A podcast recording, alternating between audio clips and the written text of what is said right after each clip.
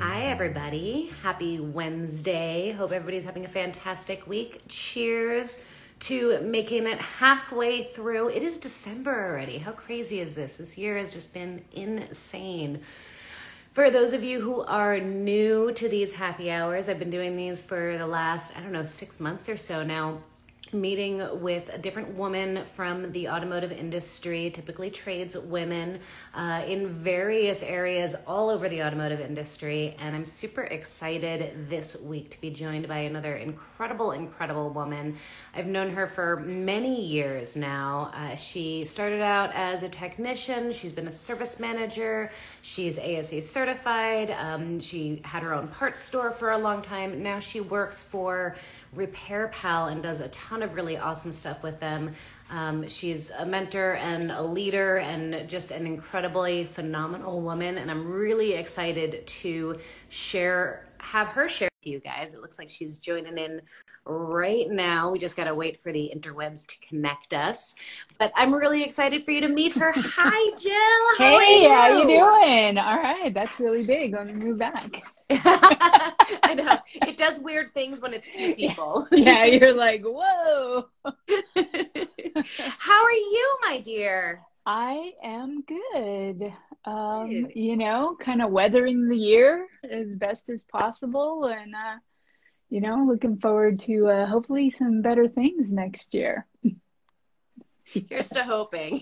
Yeah, for sure. How has COVID been for you? Have you been just mostly working from home? Has it been? Yeah, just mostly working from home. Our entire company went remote. I worked remote most of the time anyway, but now the entire company is remote. And I went from traveling about 40% of the time, which you can totally relate to I am home 100% of the time. This last weekend, we left and slept somewhere else for 5 nights, and that was awesome. We hadn't done that since March. It's so, how does that feel? Like, I don't know about you, but for me, like being home all of this time has been like, wow, like I haven't sat still this long like most of my adult life. Mm-hmm. And like, me I kind of like it and kind of don't all at the same time. Yeah, me too. I'm kind of like nervous about possibly going back out there and resuming. Like, God, how am I going to do that again? Because I like my house. I like being home. My fiance, I don't know if she likes me being home, actually. We'll have to ask. We'll ask. Yeah, for sure. But, our company's doing really well. And, can't really complain because my fiance's a teacher. I'm working for RepairPal. Our income has not been affected like so many people out there. So I can't really complain, in terms of riding this out. We're doing it, thank goodness, fairly comfortably. Yeah. That's awesome. Yeah. I want to talk about RepairPal a little bit, but before we get into RepairPal, I want to like go back in time a little bit and share your story with everybody, because a lot of folks who are following may not know you or have met you before, and part of the purpose of these happy hours is to really introduce everybody to more of the amazing women in the industry, and you are like one of the I bow down to you. You're amazing. And I would love for people to hear your story of how you started out. Yeah, it's kind of a crazy story. And, we've talked about it a few times, and we have some similarities. So I went to college. I graduated. I am a certified recreational therapist, which is pretty meaningless right now in my current role, but I did it. And started out in that field and graduated, and I was working at a home for adults who had long-term psychiatric problems, locked unit, therapy. They have physical therapy, they have occupational therapy, they have all different therapies.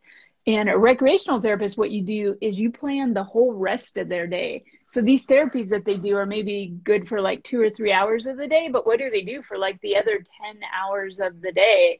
Yeah. So it was my job to kind of do that and for them. And I did that for a few years. And You know, it was just not for me. And I had a Volkswagen Bug at the time, and I had an uncle who owned an auto shop, and my Volkswagen Bug always broke down. Shocking. And, yeah, shocking. But I would take it to him, and he would make me fix it. He bought me an Idiot's Guide to Volkswagen Repair. Best book ever. And he said, yep, he said, if I fix it, I'm going to charge you. But you can go over there in the corner of the shop and fix your own vehicle, and I will help you with it. But, you know, he's like, you should, if you own this car, you should know how to fix it. Because at the time I was living in Southern California, and I was driving between Northern and Southern California. And I have some pretty hairy stories about the Volkswagen Bug. Having to stop, you know, every 30 miles to put 3 quarts of oil in it to keep going for 30 more miles. You know, things like that, using a pantyhose to tie around the belt because the belt broke off, you know. Yep. Things. The only car that'll work on. It's amazing, but it'll work. Yeah. And, you know, so one night it was late at night, and I was watching late night TV, and I wasn't happy with my job. It was crazy. In a lot of ways. And, I saw a commercial, and that said, you too can become an automotive technician. Call 1-800, blah, blah, blah. And I was like, I probably could, right? So I did.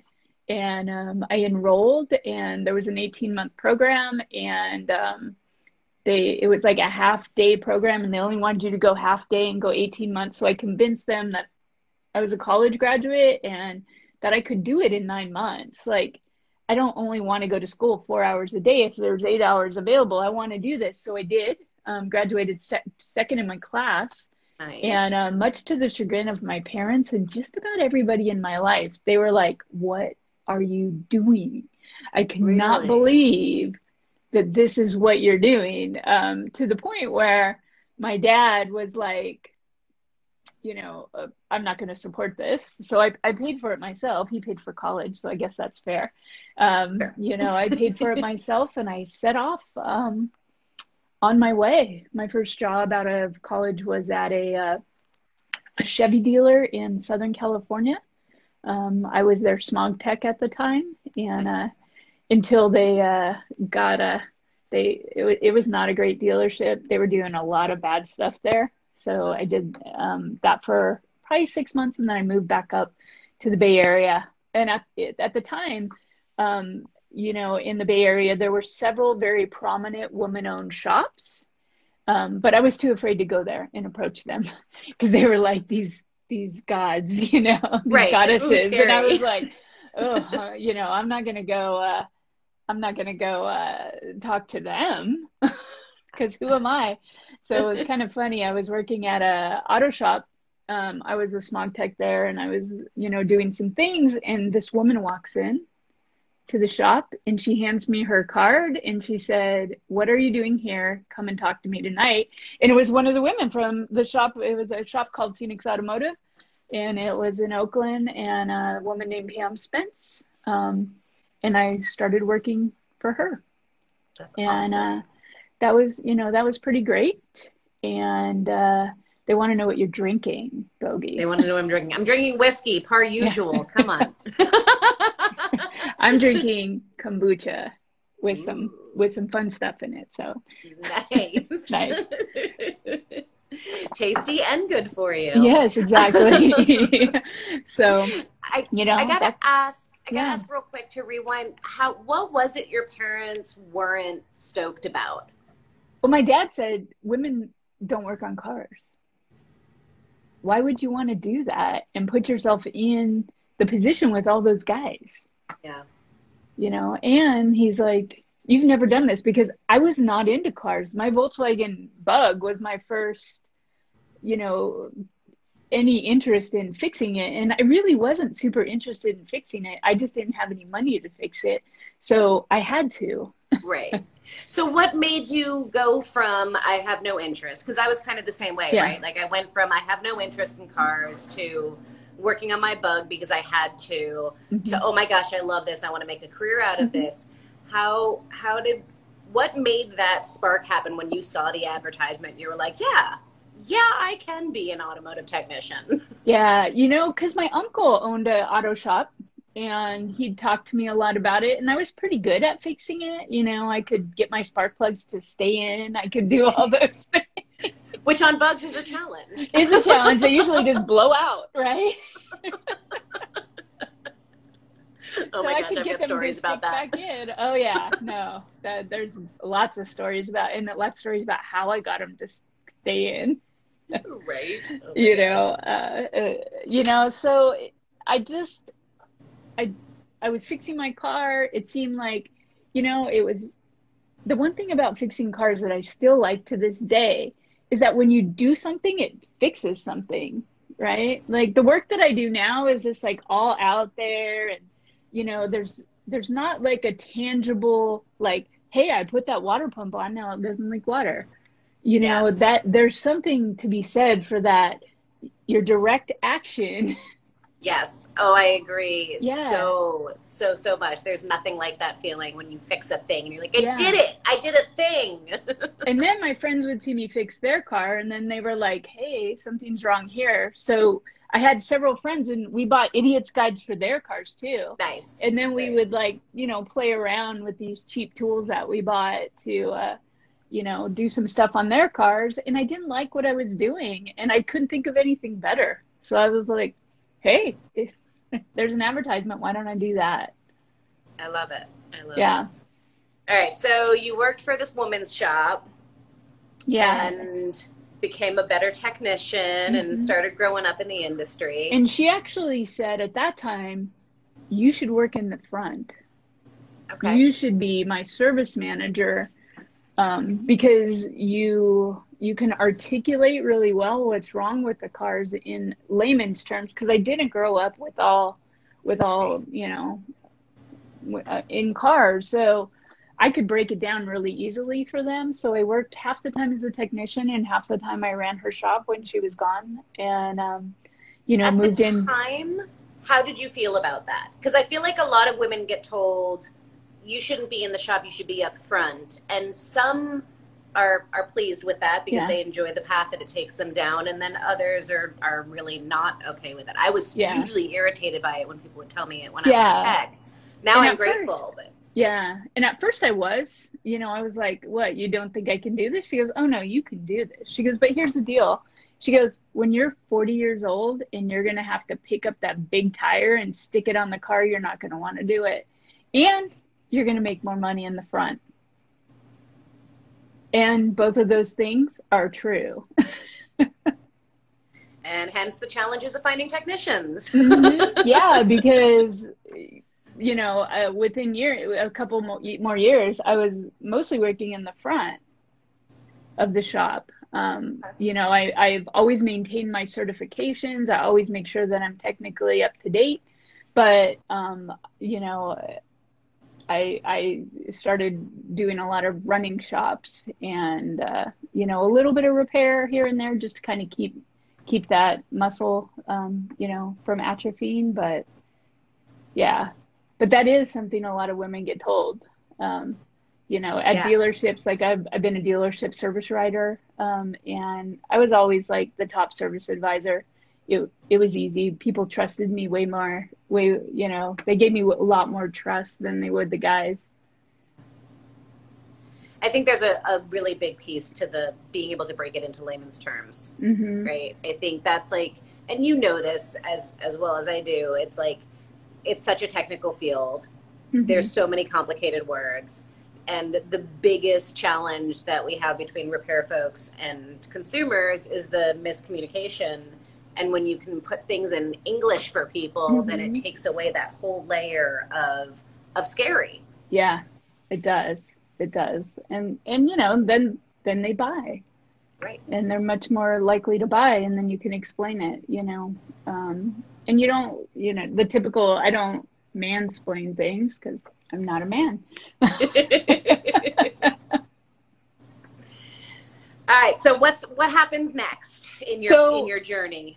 So what happens next is I just kind of go on. I'm a I worked for GM. I'm a district service manager for them. I go back. I rent for a few more years, and then I get promoted in that shop, and then I'm now the service manager again, because I was just trying to go back and just rent on cars because I didn't want all that responsibility. But then I got promoted again, and I was like, oh, okay.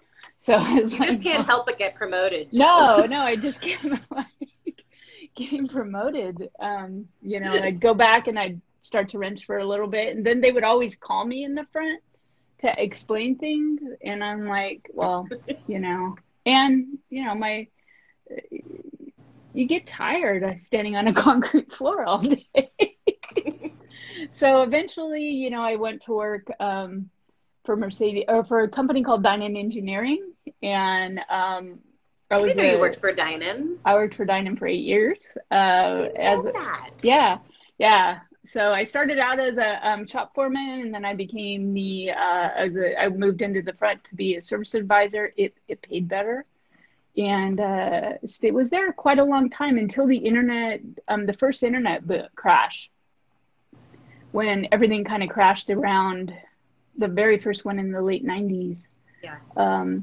And at that time, we were on a growth path. When everything was booming then, I mean, we had kids coming in with M3s and a suitcase full of cash and doing, you know, $100,000 in upgrades on their M3. Yeah. So crazy. That was fun. And then when it crashed, all that went away. So Dynan had to downsize. So they offered really nice, like 6-month severance packages to people to basically leave. And at the time, my mom was sick, so I decided, like, I'm out. So I did, and I left. And, you know, and I stayed out of work for about 6 months. And then I went back to another dealership and eventually ended up at Mercedes-Benz of San Francisco. And was there for a little bit, and I was working in parts. And it was my first time ever working in parts. And they brought me in to bridge the gap between parts and service, because usually in a dealership, they're battling. And they were like, okay, so if we hire a service person, they'll be able to kind of hopefully smooth that out. And I did. Nice. I did. And I worked there. And then, you know, there's this thing that happens where women just walk in. So this woman walks in.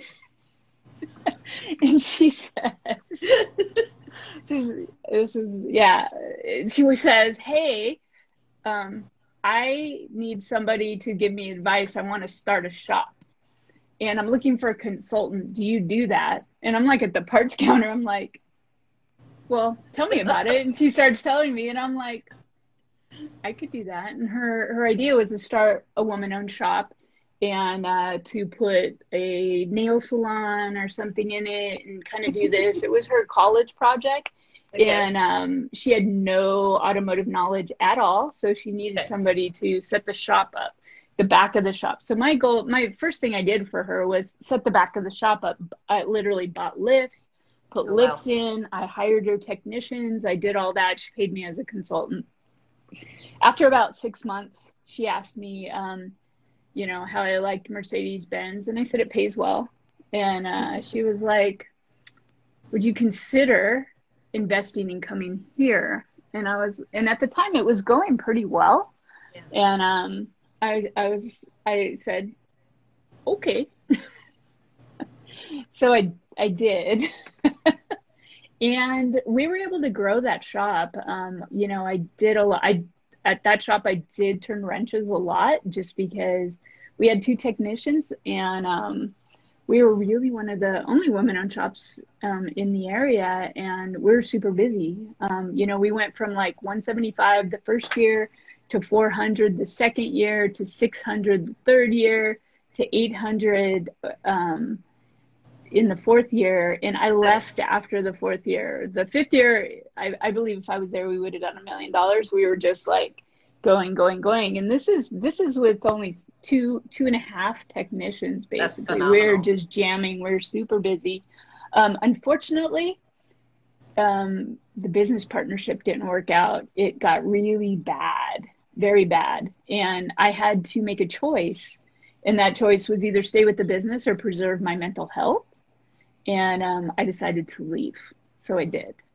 And I went back to a mini dealer, just writing service. I was like, I just need something. It was such an intense 4 years that I was like, I just need something that I can do in my sleep.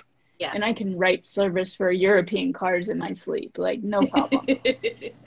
And make money doing it. Like, that's easy for me. You know, and a lot of crazy stuff happened because when I left my business, she owed me a lot of money. And, you know, so, and I just kind of had to let that go and just realize, like, hey, that was an expensive lesson, but lesson learned.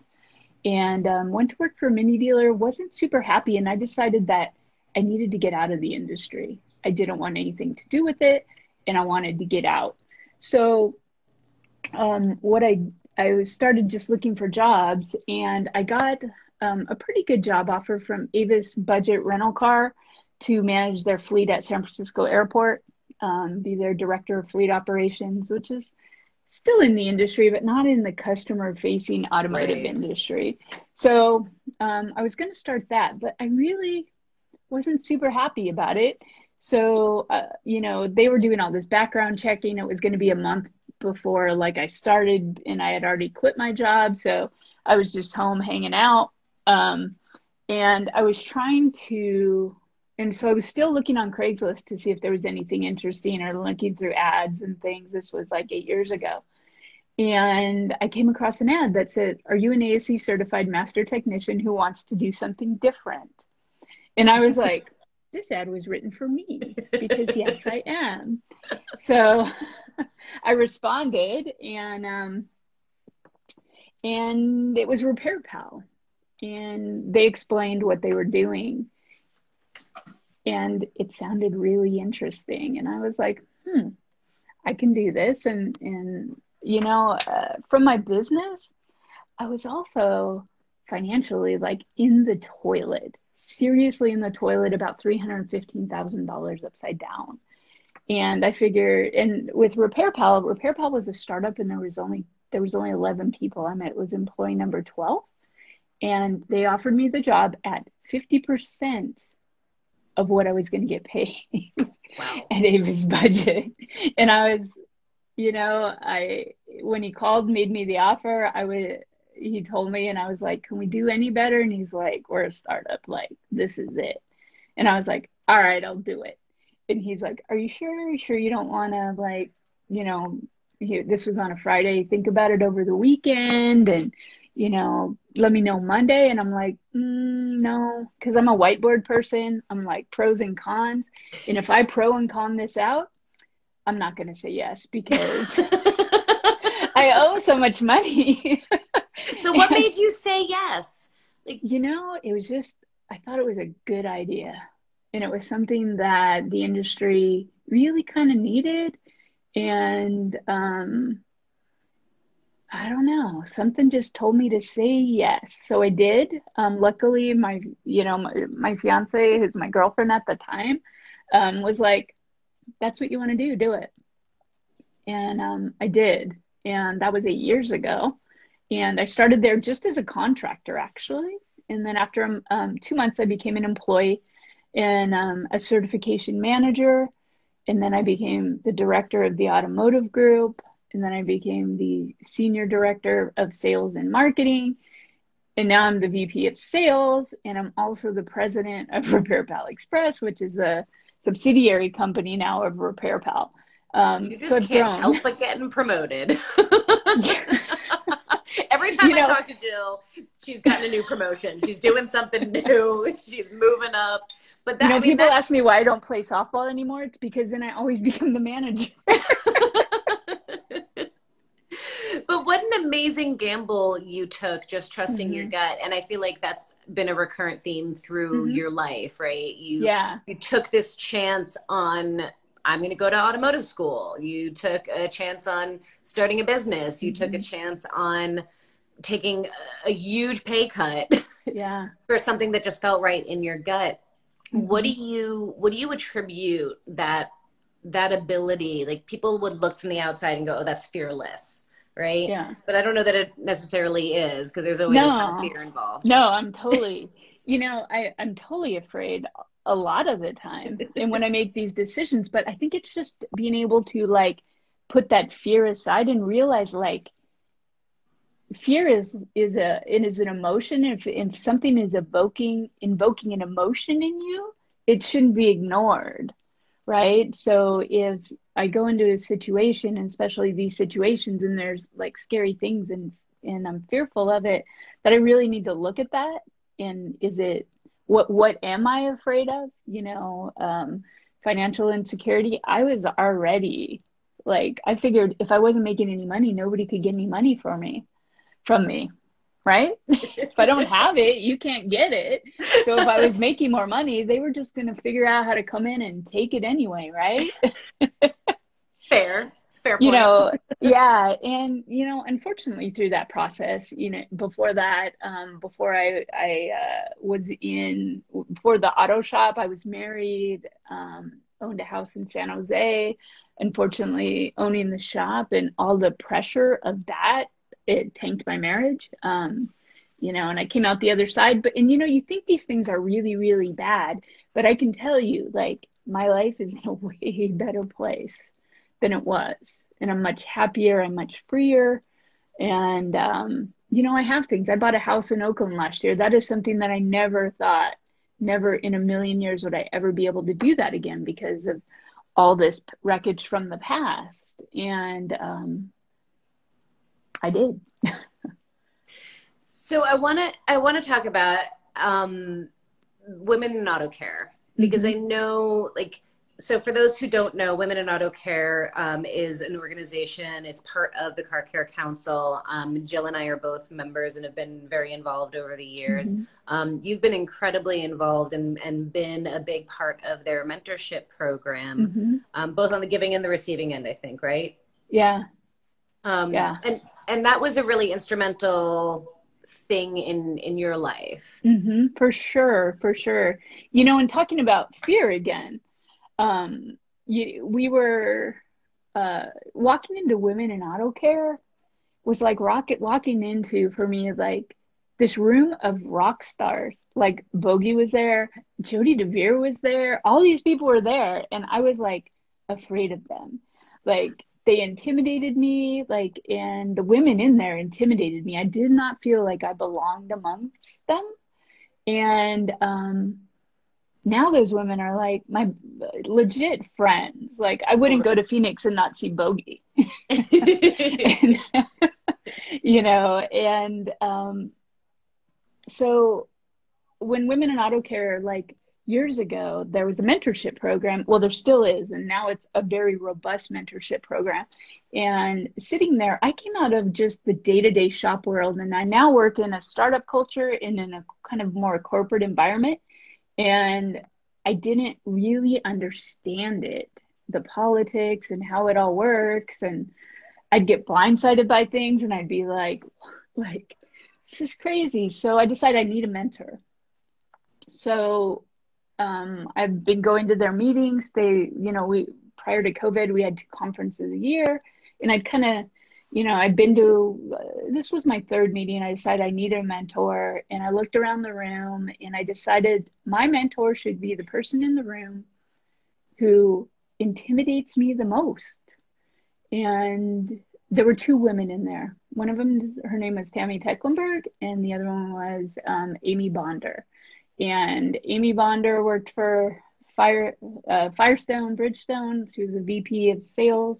And Tammy was like a VP of marketing for Spectrum Brands, which is like Turtle Wax and all that. And, you know, I actually got along better with Amy, but Tammy was way more intimidating. And if you ever meet Tammy, Tammy and I are, we couldn't be more different. So I called her and I was like, I didn't even know that, you know, I just got her name off the website and I was like, I'm gonna call her. So I called her, and I was pretty sure she wouldn't know who I was. So, and I said, hey, I need a mentor. And she was the head of the mentor program. Can you be my mentor? And she was like, yes, I can. And, you know, we started off on this journey, and Tammy lives in Connecticut. Tammy is very put together, and she has this executive presence, and she dresses to the nines. And yeah, she scared me. She scared me for years, even though she was still my mentor. Now, Tammy is one of my best friends, and Tammy's actually, if we can ever have a wedding, she's going to be my maid of honor in the wedding. You know, so she's made such an incredible impact on my life. And, you know, through her, I've met Laura Suave, who is an executive with Pet Boys. And the three of us are really good friends now. And these are women like I couldn't be more different, but I, you know, what I found is that I don't learn a lot from people who are like me. I learn a lot from people who are not like me. That's a powerful statement. Mm-hmm. Very, very true. Yeah. Like I can, you know, I had my whole group at, you know, I've learned a lot from everybody at Women in Auto Care. And there is a definite group of women that like, I just get along with way better. And I do learn lessons from them, but we kind of are on the same wavelength. Like Tammy is on a totally different wavelength, and I've learned so much. And, you know, being able to walk through that fear, and she could have said no, and that would have been fine. Yeah, but she didn't. And, you know, I'm eternally grateful that she didn't. You know, she's walked me through when I, as I said, I got paid 50% of what Now it just sounds absurd. 50% of what I should have been getting paid. And it was a little absurd, but it worked out. It worked out really well. You know, one thing I can tell you, if you do take a job like that, the slog up the hill to getting paid what you're worth is a long one. And she coached me through so many salary negotiations that now I make 2.5 times what I would have made. So it's worked out for me. You know, every time I go in to my review, you know, we have a form, basically a form that I fill out, you know, that I go through, and these are the things I've accomplished. So that way, when I sit down and I ask for more money, I have like really tangible things that I've done that were not a part of my core duties. And every single time I've gotten a raise. I've never gone through a cycle without them. And I've actually gotten raises that were like 30%, 20%, 10%, not just the standard 3%. Right? Yeah. Yeah. Can we dig into that a little bit? Because I feel like that's a recurrent theme that I hear from not just women in the industry, but from everybody. I saw it. I'm like, oh God. Tammy's good people. I feel like I hear from women and men a lot, like not knowing how to ask for a raise, how to ask for what they're worth, how to get over that fear, to be able to say like, I did this, I accomplished this, I'm worth this. Can you talk a little bit more about that process for you? For me, what it is, and I spend, like right now, I'm in like kind of an evaluation process about the year and what I did and like what my goals are going to be for next year. And when I meet with the CEO of our company, who's my direct supervisor now, I talk to him about like, what does he want to see happen next year? And then I kind of build the roadmap from there, and I keep that roadmap. And then when I do something else that's not on my roadmap, because I figure if I just follow my roadmap that he gave to me and that we've built together, I'm just doing my job. If I want an above average raise, I need to do a little more than my job. So I have all the things, and you have to perfectly execute on, on your core. But then I do other things, and you know, and I make sure to keep track of that. You know, people talk about documentation, and, you know, when I was a service writer, I'd tell my technicians, if it's not documented, it's not true. So if you didn't write it down, it didn't happen. So I think that is a skill that I've taken that actually Tammy's, you know, we've talked about it a lot, and now I do it for myself. In the beginning, she walked me through it. Now I can do it myself, and I do share it with other people, and just keep a documented history about your accomplishments, because if you don't, like, you don't remember what you did last January, and you don't remember March, and, you know, we all have such busy lives. So I literally, when I do something that I feel like is significant and is outside of my job description, I write it down. So that way, when I sit down for my pre-review review, which we have a pre-review, I go over it and I say, here's, you know, here's what I did. Here were my goals. I'm within, you know, or this is what I didn't execute on very well. And here's my plan for next year. You know, it works. I think that's huge. And I think it's something that so many people need to hear. Mm-hmm. There's a mental component to that too, though, right? Like, there's the documentation, there's setting the goals, there's achieving beyond the goals, and all of those, like, that's huge. And I love your worksheet. Like, I think that's just so phenomenal. How did you get yourself mentally over the fear of asking for more? You know, the first time I asked for more and I got it, it was 40%. Then from there, you know, here's a funny story about that, right? So I get 40%. Then the next year I get like 10%, which is cool. And then the next year I get 5%. And I call up Tammy and I'm like, hey, I only got 5%. She's like, that's great. And I'm like, no, it's not. She goes, raises are like 3% usually. Yeah. Like, you just because, you know, and I was like, just because you got 40% the first time, I was like, oh, shoot, 40 and then 10, and I was like, I complained about it. And you know what the funny thing is, I complained about it and I didn't get more money, but I did get more equity. You know, but you know, it's just not being afraid to put it out there about the value that you add.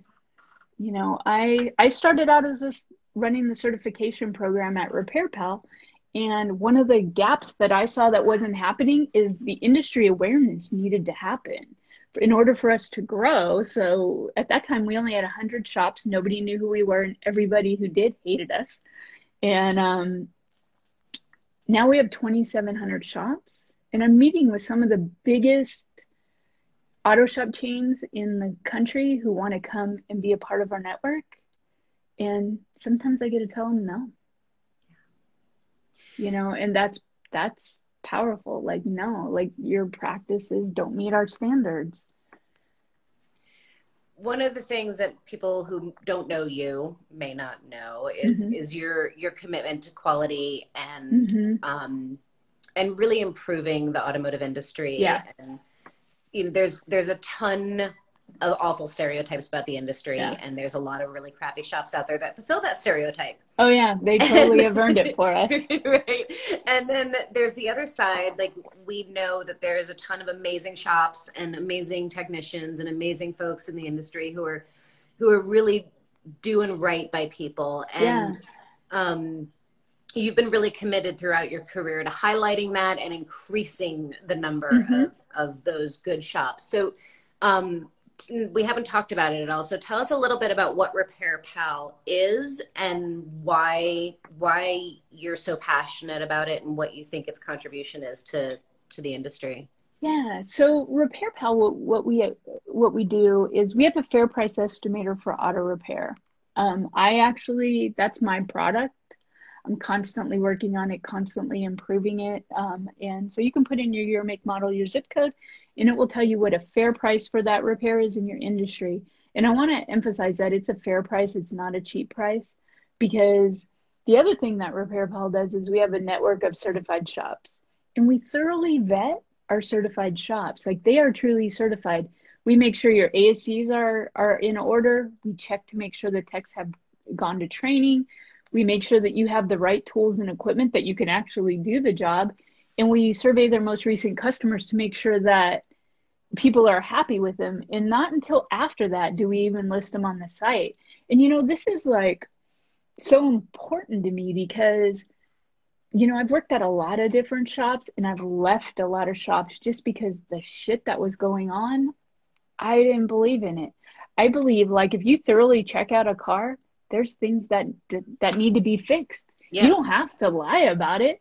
Like, look at the car and get to know your customer. Like, is it somebody who wants that car perfect and, you know, never wants it to break down? Is it somebody who, you know, is fine driving around with some raggedy stuff and they just, you know, need to get from here to there? Like, know your customer, and then you can sell to them, because there's people out there. Most people don't want their car to break down. Right. Nobody wants that. So if you present, you know, in a way that, you know, highlights like the benefit and value of what you're selling and what they need to do to make sure that they don't break down, like, that's powerful. And that is, you know, it's kind of how I built my career. And those are the shops that we look for with RepairPal. So we make sure that the shops that we put in are shops, you know, my final approval is, would I send my mother there by herself? And I've had to dig my mother out of a few unfortunate situations with auto repair shops, mostly dealers, all dealers, actually. All dealers. All dealers. I don't know if we can say all dealers. Well, no, I think there's good ones. No, not all dealers. The two times I've had to unwind situations were both dealerships. Ugh, yeah, that's unfortunate. yeah, but you know, I think, and what I've learned, and I mean, I knew this before. There's a few bad apples out there, and you know, the saying that one bad apple spoils the whole bunch. Totally true, because the majority of the industry is good, hardworking, honest people who want to help people. Yeah. So you have these yahoos out there who are not doing it right, and they give a bad reputation to everybody. So with RepairPal, we work hard to highlight those people and to send them, you know, good customers who need their car repaired. You know, I'm pretty proud that in the last month, Consumer Reports, our shops are listed as the certified shops on Consumer Reports. Nice. That's like a big win for us. You know, they vetted us for about 3 years and really went through our systems, and they've had our estimator on there for a while, but they never listed our shops.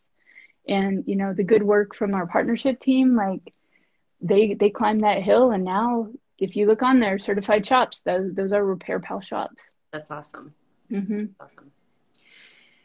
What do you think it is that is like the biggest challenge for the industry in overcoming those bad apples, those bad stereotypes? Like what's the biggest challenge? What can we do to overcome that? Yeah, I mean, I think that a lot of that is going to be taken care of by the technology that is on vehicles. Today, they're getting harder and harder to work on. So if these shops are not investing in those things, they're not going to even be able to play. Yeah. You know, so if they're not investing, they're not going to be able to play.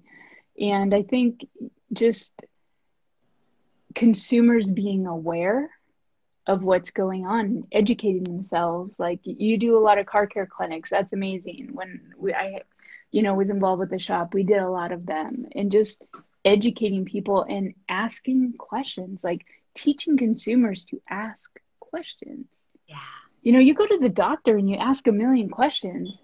He doesn't just say, you know, oh, I need to amputate your leg, and you go, okay. Right. No, absolutely. Absolutely. I compare us to doctors all the time. I know you do as well. Like, we're car doctors. Right. And, and there's a lot of similarity, and yet doctors don't have the same negative reputation and awful, you know, stigma that automotive shops do and auto repair folks do. And I hear even from technicians saying all shops are crooks. They're all out to rip you off. They're all out to take advantage of you. I'm like, oh, how do we get over that stereotype? Like, how do we move beyond that and like help consumers understand the complexity of today's vehicles and that not everybody's out to get them? Like, how do we fix this? Yeah, I mean, if I knew.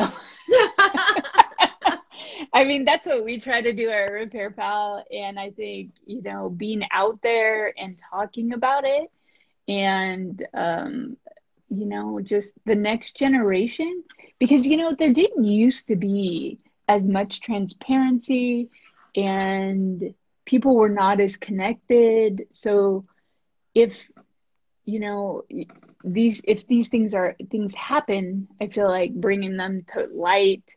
And, you know, in California, like there's the Bureau of Automotive Repair. I actually had a meeting with them the other day, and they said that their number of complaints has significantly increased. And, you know, so it's hard. Like, I know, like I quit several shops and went other places because that was going on. But a lot of people aren't in that position. Luckily, you know, I'm living in the San Francisco Bay Area. There's a bajillion auto shops, right? So you could just move around. Like it's, you know, yeah. You know, well, I think here's a novel way that people can use RepairPal.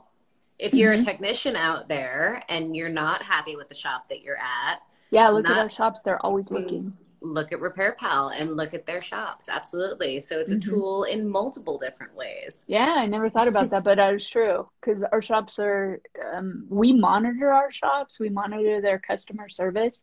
You know, we have a robust partner platform with CarMax and USAA and Verizon and Consumer Reports. We have like 40 partners that thoroughly have vetted us. So we have a lot of internal support that if a consumer has a problem, they call into us and we deal with the shop, including we remove about, I don't remember what the percentage is, but it's 2 to 3% of our network a year for bad behavior. So for bad behavior, like not, you know, charging too much or just some very bizarre things. Okay, but you saying that makes me have to ask some very bizarre things. What is the most bizarre thing that you have had to dismiss a shop for? Oh, my goodness. Just, you know, like crimes. Really? For crimes that have happened, you know, that they've brought up. And we have a process now that we've put in place where we continuously kind of go back and look. You know, and see, but we've had some interesting things happen. Let's just put it that way. I'm sure. Yeah. You know, but we have a whole internal support team that handles that, and the consumer can call in. Sometimes the shop calls in and complains about the customer, and you know, sometimes the partner has an issue with the shop or. There's all kinds of ways, but we've gotten really good at, you know, figuring out what the real is. Yeah. I have to admit when I had my shop and RepairPal kind of first came on the scene, I was like, this is bullshit. like I was so unhappy with it because I thought that it was going to be this way for customers to come in and say you're charging too much, and that it was going to be based on some unrealistic price or dollar amount. So I've been pleased to learn more and see how RepairPal has grown and how much that is like the antithesis. Like RepairPal is such a awesome support for consumers and for shops. How does the estimator work? Because I know there's a lot of skepticism from industry folks. Yeah. So if there's anybody watching who's industry, like I want you to hear how this actually works. Yeah. So our estimator is built with industry data. So the back end of the estimator, the labor times come from Motor. And we actually do a little, depending on the area, we might bump the Motor time here and there. We've done like extensive research of the whole United States. So like in the San Francisco Bay Area, it's outrageous. So the labor times get a little bit of a bump. We base the parts prices on OE list price. We can get that through Motor. We're right now working to, we have an additional aftermarkets parts feed that we compare it to, and then we default to the higher price. We have a couple other parts feeds that I think we'll be integrating this year. So it'll have, you know, a wider range and a bigger breadth. Our labor rates are based on every zip code. So we've gone through and done extensive research about what the labor rate should be in your zip code.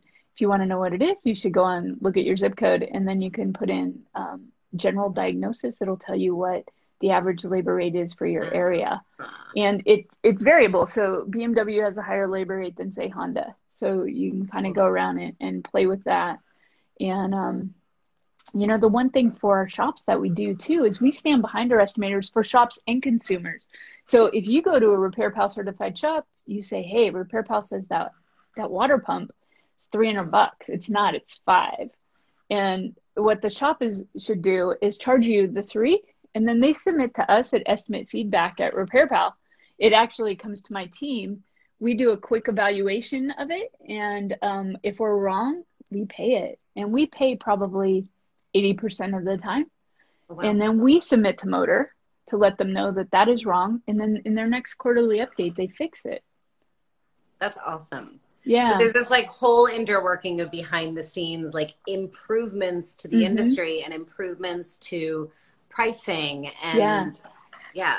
Oh yeah, no, we just like, that's a big part of my job. You know, we're about to do a big labor rate update. We're looking for additional parts feeds. I mean, we're constantly trying to improve it to make it better. And if you compare our estimator to other estimators out there, we're usually like at 10 to 20% higher. And the reason why that is because we actually figure out our labor rates by zip code. Most of the other estimators out there break the country into sections and then apply a labor rate to those sections. Now, that doesn't work. We have areas in New Jersey where on one side of the river, the labor rate is like $80, and on the other side, it's like 110. And totally.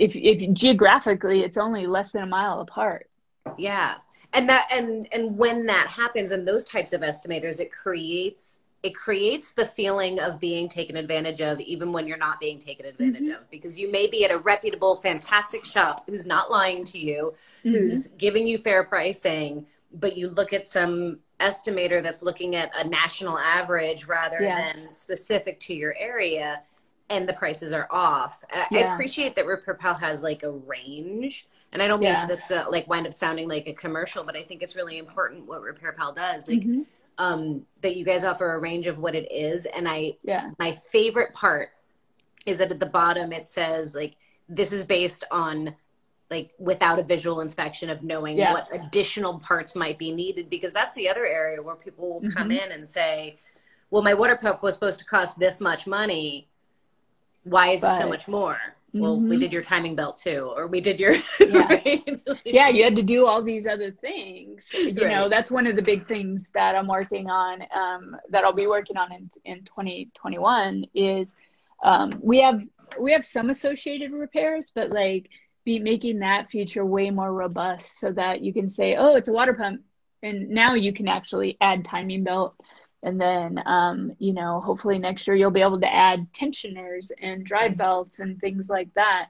That's just awesome. So that, you know, you can sit there and use it with the consumer and like even just pull it up and be like, look, here's what, you know, you need all these things. Yeah. Because I think a lot of the black eye is also, like you said, is just miscommunication. Like most, you know, now I think the better shops are evolving and they have people who are trained to be in the front and they know how to interact and to sell auto repair to consumers. But in a lot of shops, you have the technician, the owner who's a technician who's selling the repair and who doesn't have those skills. They're super skilled technicians, but that skill and this skill, like that's totally different. And a lot of that, you know, I'll sit and chat with somebody all day. Like, you know, well, we could talk in circles, you know, because at the end I want them to authorize the repair. So I'll just keep going until I get my way, which I do in life anyway. Shocking. Ask my mom and my fiance. She's just going to keep circling around trying to find the angle. Everything is sales. Everything is sales. For sure. That's awesome. So we have 6 minutes before Instagram kicks us off. So we only have an hour. All right. So are there any other like fun, exciting things that you've got going on, other projects that you're involved with, things that we haven't touched on yet that you'd like to share? Yeah, like I'm right now running a subsidiary company. I still run sales and not marketing anymore, but sales. And our because you didn't have enough process, on your plate. Because I didn't. So now I have the subsidiary company of RepairPal called RepairPal Express. And we are doing ADAS calibrations and high-end diagnosis and programming for CarMax and for independent shops and body shops. It's totally B2B, not B2C, because we have a robust network of shops that we don't need to provide for consumers. But like in terms of the technology, like I have several vans in the Bay Area now, and we go around, and if a shop or CarMax or a body shop can't solve a problem, we come in with the van and we do it. And we do the ADAS calibrations, we do the pre and post scan for body shops.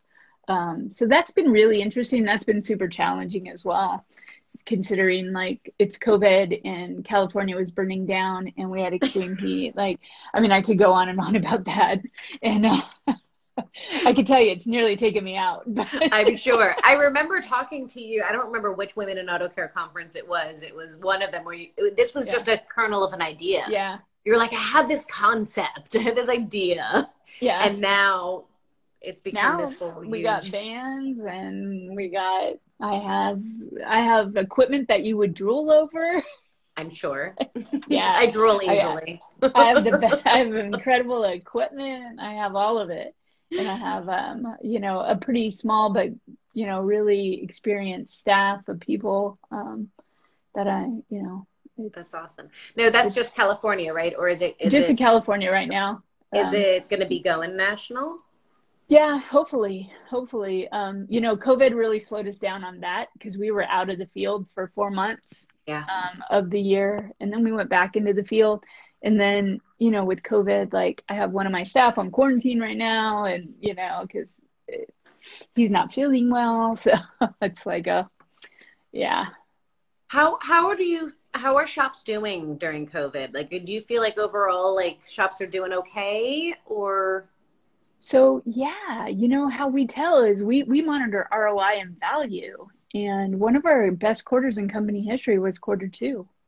It kind of went back down a little bit in Q3, but like we have seen a year of growth. We're going to end, we're not flat, we're not down, we are up. And that's a win, that's a huge win that, shops are getting a lot of volume. We've managed to still land some really good partnerships to be able to drive more business to those shops. So shops, I think overall are doing well. That's good to hear. That being said, the numbers we monitor cancellations, and our biggest cancellation number in the last couple months is shops going out of business. So there's so much more to talk about. Do you feel like it's the better shops that are staying in business? Absolutely. And so it was like COVID kind of like thinning the herd a little bit, you feel like? Yeah, I think it's thinning the herd. Because if you don't have good marketing in place, if you don't have, the right tools and you can't fix all the cars, you're going to struggle. Right. Because you need to fix every car that comes in the door right now. Totally. Okay. In the last minute, words of advice to the younger you. Just follow your dream. Don't follow somebody else's dream. Follow your dream and make it happen.